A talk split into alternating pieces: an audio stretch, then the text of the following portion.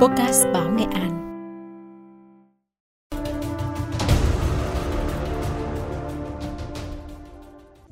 Sau khi Liên Xô tan rã, Ukraine đã kế thừa rất nhiều đơn vị, vũ khí tiên tiến và vật tư dự trữ chiến lược, đặc biệt không chỉ thừa hưởng một phần kho vũ khí hạt nhân và thông thường của Liên Xô, mà còn một phần lớn công nghiệp quốc phòng và công nghệ dân dụng. Thời điểm đó, Ukraine từng có 780.000 lính và đứng thứ tư thế giới về máy bay và xe tăng. Nhưng sau 30 năm, từ một cường quốc quân sự hậu Liên Xô, nay Kiev đang phụ thuộc viện trợ từ phương Tây. Ukraine được thành lập vào tháng 12 năm 1991 sau khi Liên Xô tan rã. Sau Nga và Kazakhstan, đây là quốc gia lớn thứ ba trong số 15 quốc gia tách ra từ mảnh vỡ Liên Xô. Ukraine được nhiều người coi là có một tương lai đầy hứa hẹn như một cường quốc công nghiệp lớn. Quân đội nước này thành lập vào ngày 24 tháng 8 năm 1991, được trang bị một khối lượng rất lớn vũ khí, khí tài tác chiến hiện đại. Theo thỏa thuận phân chia tài sản lúc bấy giờ tại hội nghị Belaveskaya Pusa diễn ra vào tháng 12 năm 1993, Ukraine được thừa kế một quân đội cực mạnh gồm 3 quân khu thuộc tuyến chiến lược thứ hai và ba tập đoàn không quân, chưa kể kho vũ khí hạt nhân chiến lược. Nước này còn được thừa kế rất nhiều đơn vị vũ khí trang bị tiên tiến và vật tư dự trữ chiến lược của Liên Xô cũ, trong đó bao gồm 780.000 quân, 6.500 xe tăng, 7.150 xe bọc thép, 1.500 máy bay, 350 tàu chiến. Ukraine còn có kho vũ khí hạt nhân lớn thứ ba thế giới với 1.272 đầu đạn hạt nhân sử dụng cho tên lửa xuyên lục địa, 2.500 vũ khí hạt nhân chiến thuật. Nếu tính theo hai tiêu chí là số lượng xe tăng và máy bay chiến đấu, thì quân đội Ukraine năm 1993 đứng thứ tư trên thế giới, chỉ sau Mỹ, Nga và Trung Quốc.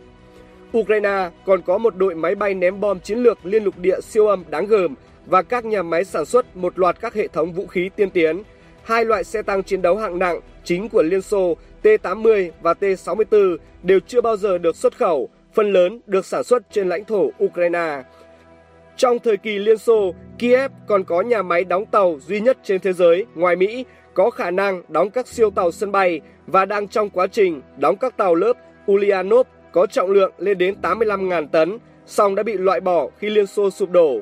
Các nhà máy đóng tàu của Ukraine đứng vào hàng có công suất lớn nhất trên thế giới. Chỉ riêng nhà máy đóng tàu Biển Đen lúc đó đang đóng hai tàu sân bay lớp Kunetsov, bốn tàu sân bay lớp Kiev và hai tàu sân bay trực thăng lớp Moscow cùng các loại tàu chiến khác.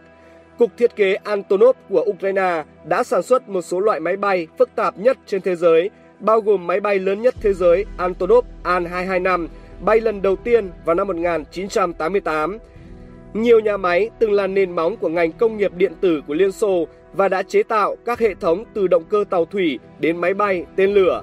Ukraine trở thành một trong những căn cứ công nghiệp hàng đầu thế giới, đặc biệt là trong lĩnh vực quân sự. Chính vì thế, vào năm 1993, sức mạnh của lực lượng vũ trang Ukraine được đánh giá là vượt trội hẳn so với lực lượng vũ trang Nga vì Moscow chỉ được thừa kế các quân khu yếu hơn do ở tuyến chiến lược thứ ba với các sư đoàn khung, vũ khí lạc hậu và một số các đơn vị trước đó đóng quân tại Đông Âu rút về nước. Nhưng theo chúng tôi, giá trị lớn nhất mà Ukraine được thừa hưởng từ Liên Xô chính là nguồn nhân lực và các cơ sở công nghiệp quốc phòng do nước này từng là một trong những khu công nghiệp hóa lớn. Cụ thể, nước này có một đội ngũ sĩ quan, cán bộ khoa học, kỹ thuật quân sự hùng hậu và khoảng 700 xí nghiệp công nghiệp quốc phòng có khả năng sản xuất hầu như tất cả các loại phương tiện kỹ thuật quân sự. Ukraine còn là chủ sở hữu các công nghệ liên quan đến động cơ tên lửa đạn đạo xuyên lục địa và chương trình không gian của Liên Xô, nên không lấy làm lạ khi nước này được săn đón trên toàn thế giới, không chỉ bởi các quốc gia có chương trình tên lửa đang phát triển như Iran, Triều Tiên mà còn cả Nga. Kiev còn chiếm độc quyền cho không gian hậu Xô Viết về sản xuất các tên lửa đạn đạo xuyên lục địa và tên lửa vũ trụ sử dụng nhiên liệu lỏng hạng nặng, tàu sân bay, các máy bay vận tải quân sự hạng nặng, động cơ máy bay lên thẳng. Đây là điều kiện xuất phát quá hoàn hảo để xây dựng lực lượng quân sự của Ukraine so với các nước còn lại thuộc Liên Xô cũ, cũng như phát triển nền công nghiệp quốc phòng đóng góp cho nền kinh tế. Tuy nhiên, sau 30 năm nhìn lại, dù có xuất phát điểm khá tốt, song giờ đây Ukraine chẳng khác nào cầm vàng còn để vàng rơi. Lực lượng vũ trang Ukraine một thời gian dài lâm vào tình trạng trì trệ và hỗn loạn, suy giảm nghiêm trọng năng lực chiến đấu, Nguyên nhân là nước này thiếu tiền để duy trì trang thiết bị kỹ thuật quân sự nên để hư hỏng. Mặt khác, do tham nhũng và quản lý yếu kém, nhiều vũ khí của Ukraine đã bị thụt kho. Chỉ tính trong mấy năm từ 1992 đến 1998, theo ước tính thì có một lượng vũ khí, đạn dược, trang thiết bị trị giá khoảng 32 tỷ USD biến mất khỏi các căn cứ quân sự Liên Xô cũ ở Ukraine. Những yếu tố trên khiến sức mạnh của quân đội Ukraine suy yếu. Hậu quả là vào đầu cuộc chiến năm 2014, quân đội Ukraine ở trong thế bị động khi tham chiến ở vùng Donbass. Đa số binh sĩ Ukraine khi ấy dường như không thể thực hiện được mệnh lệnh và nhiều trang thiết bị, bao gồm cả xe thiết giáp và máy bay, không sẵn sàng cho nhiệm vụ chiến đấu.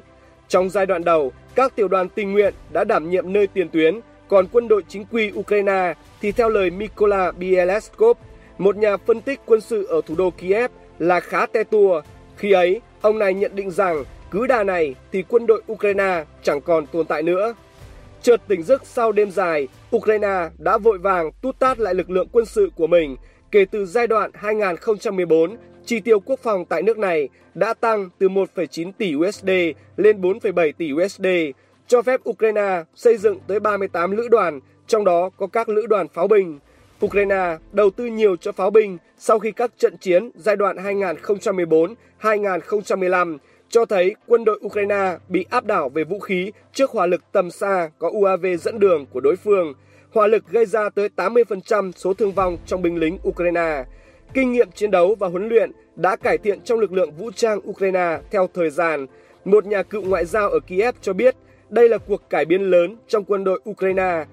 Tuy nhiên, điều đáng buồn là từ chỗ đồ nhà làm ra toàn hàng chất dùng còn không hết, quân đội Ukraine ngày càng phụ thuộc vào viện trợ của phương Tây và đã bắt đầu tính đến việc mua các phần cứng cũ đã lỗi thời của Mỹ và có thể sớm dựa vào các máy bay huấn luyện hạng nhẹ của Trung Quốc. Tuy nhiên, nước Nga láng giềng vẫn duy trì một lực lượng quân sự lớn hơn và hiện đại hơn. Nếu tính bằng đồng USD thì chi tiêu quân sự của Nga lớn hơn gấp 10 lần của Ukraine.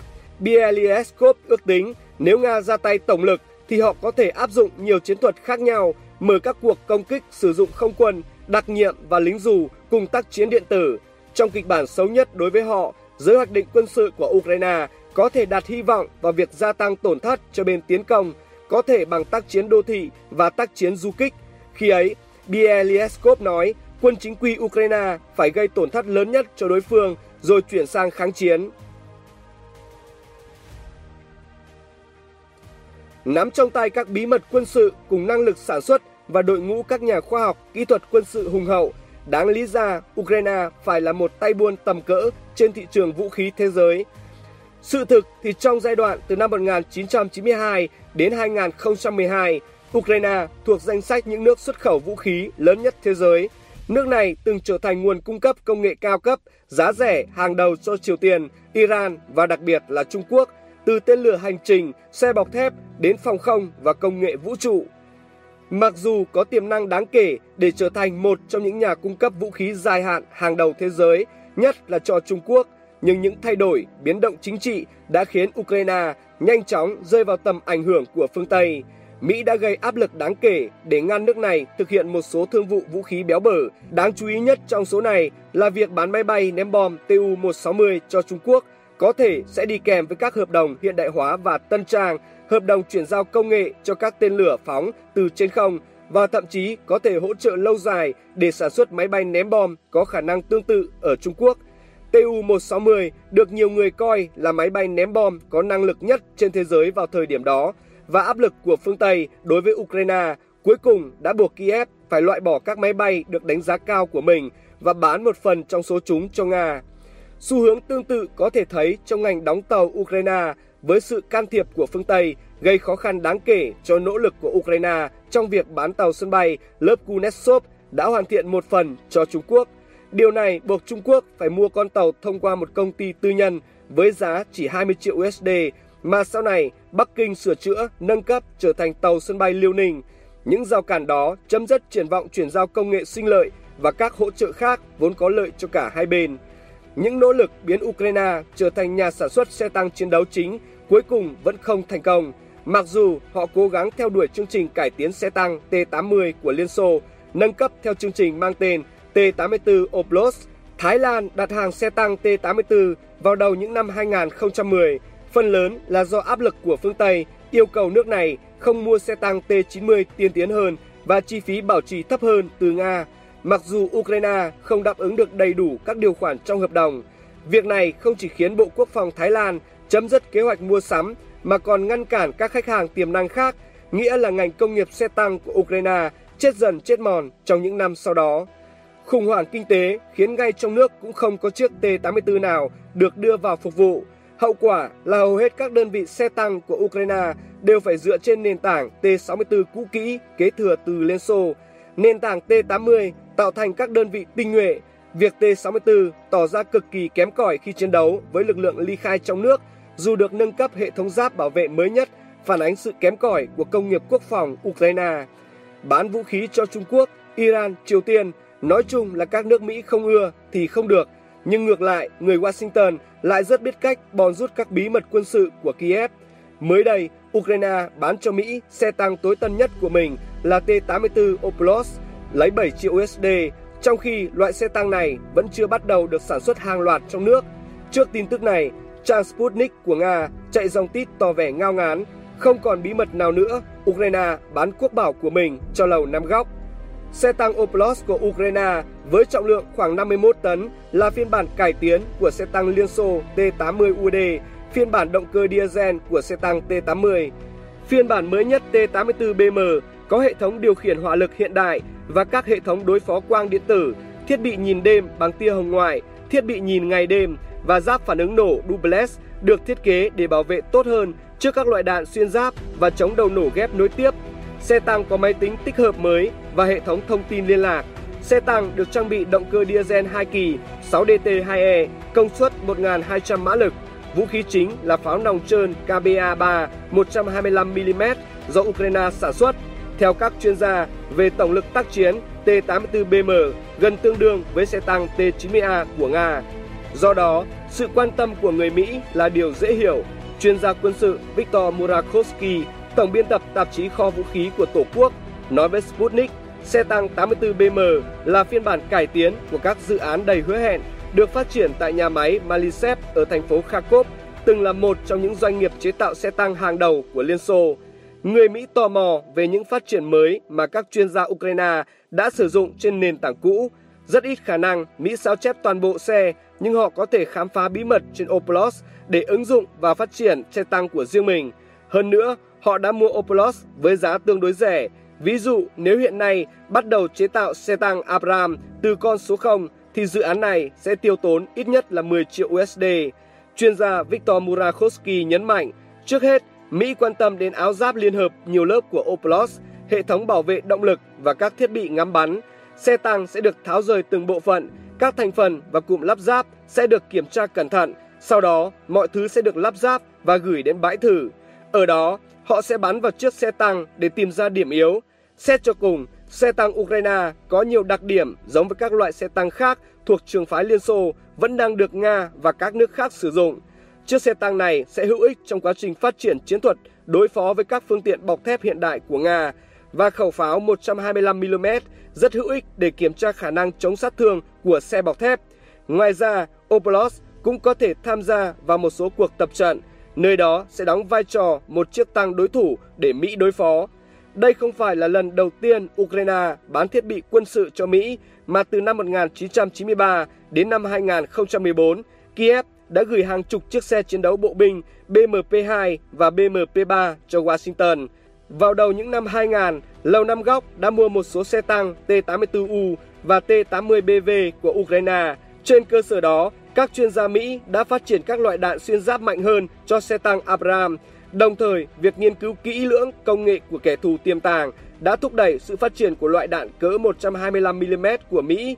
Ngoài các xe bọc thép, vào năm 2009, Kiev đã bán hai chiếc máy bay tiêm kích huấn luyện chiến đấu Su-27UB hai chỗ ngồi cho công ty tư nhân Pride Aircraft từ Chicago. Nhưng sau đó, trang web của công ty báo cáo rằng hai chiếc máy bay chiến đấu của Nga đã được bán. Người mua không được tiết lộ, nhưng rất có thể Lầu Năm Góc đã nhận được các máy bay này.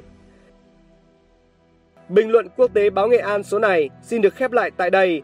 Cảm ơn quý vị và các bạn đã quan tâm theo dõi. Đừng quên like và để lại bình luận, chia sẻ quan điểm của các bạn nhé. Xin tạm biệt và hẹn gặp lại.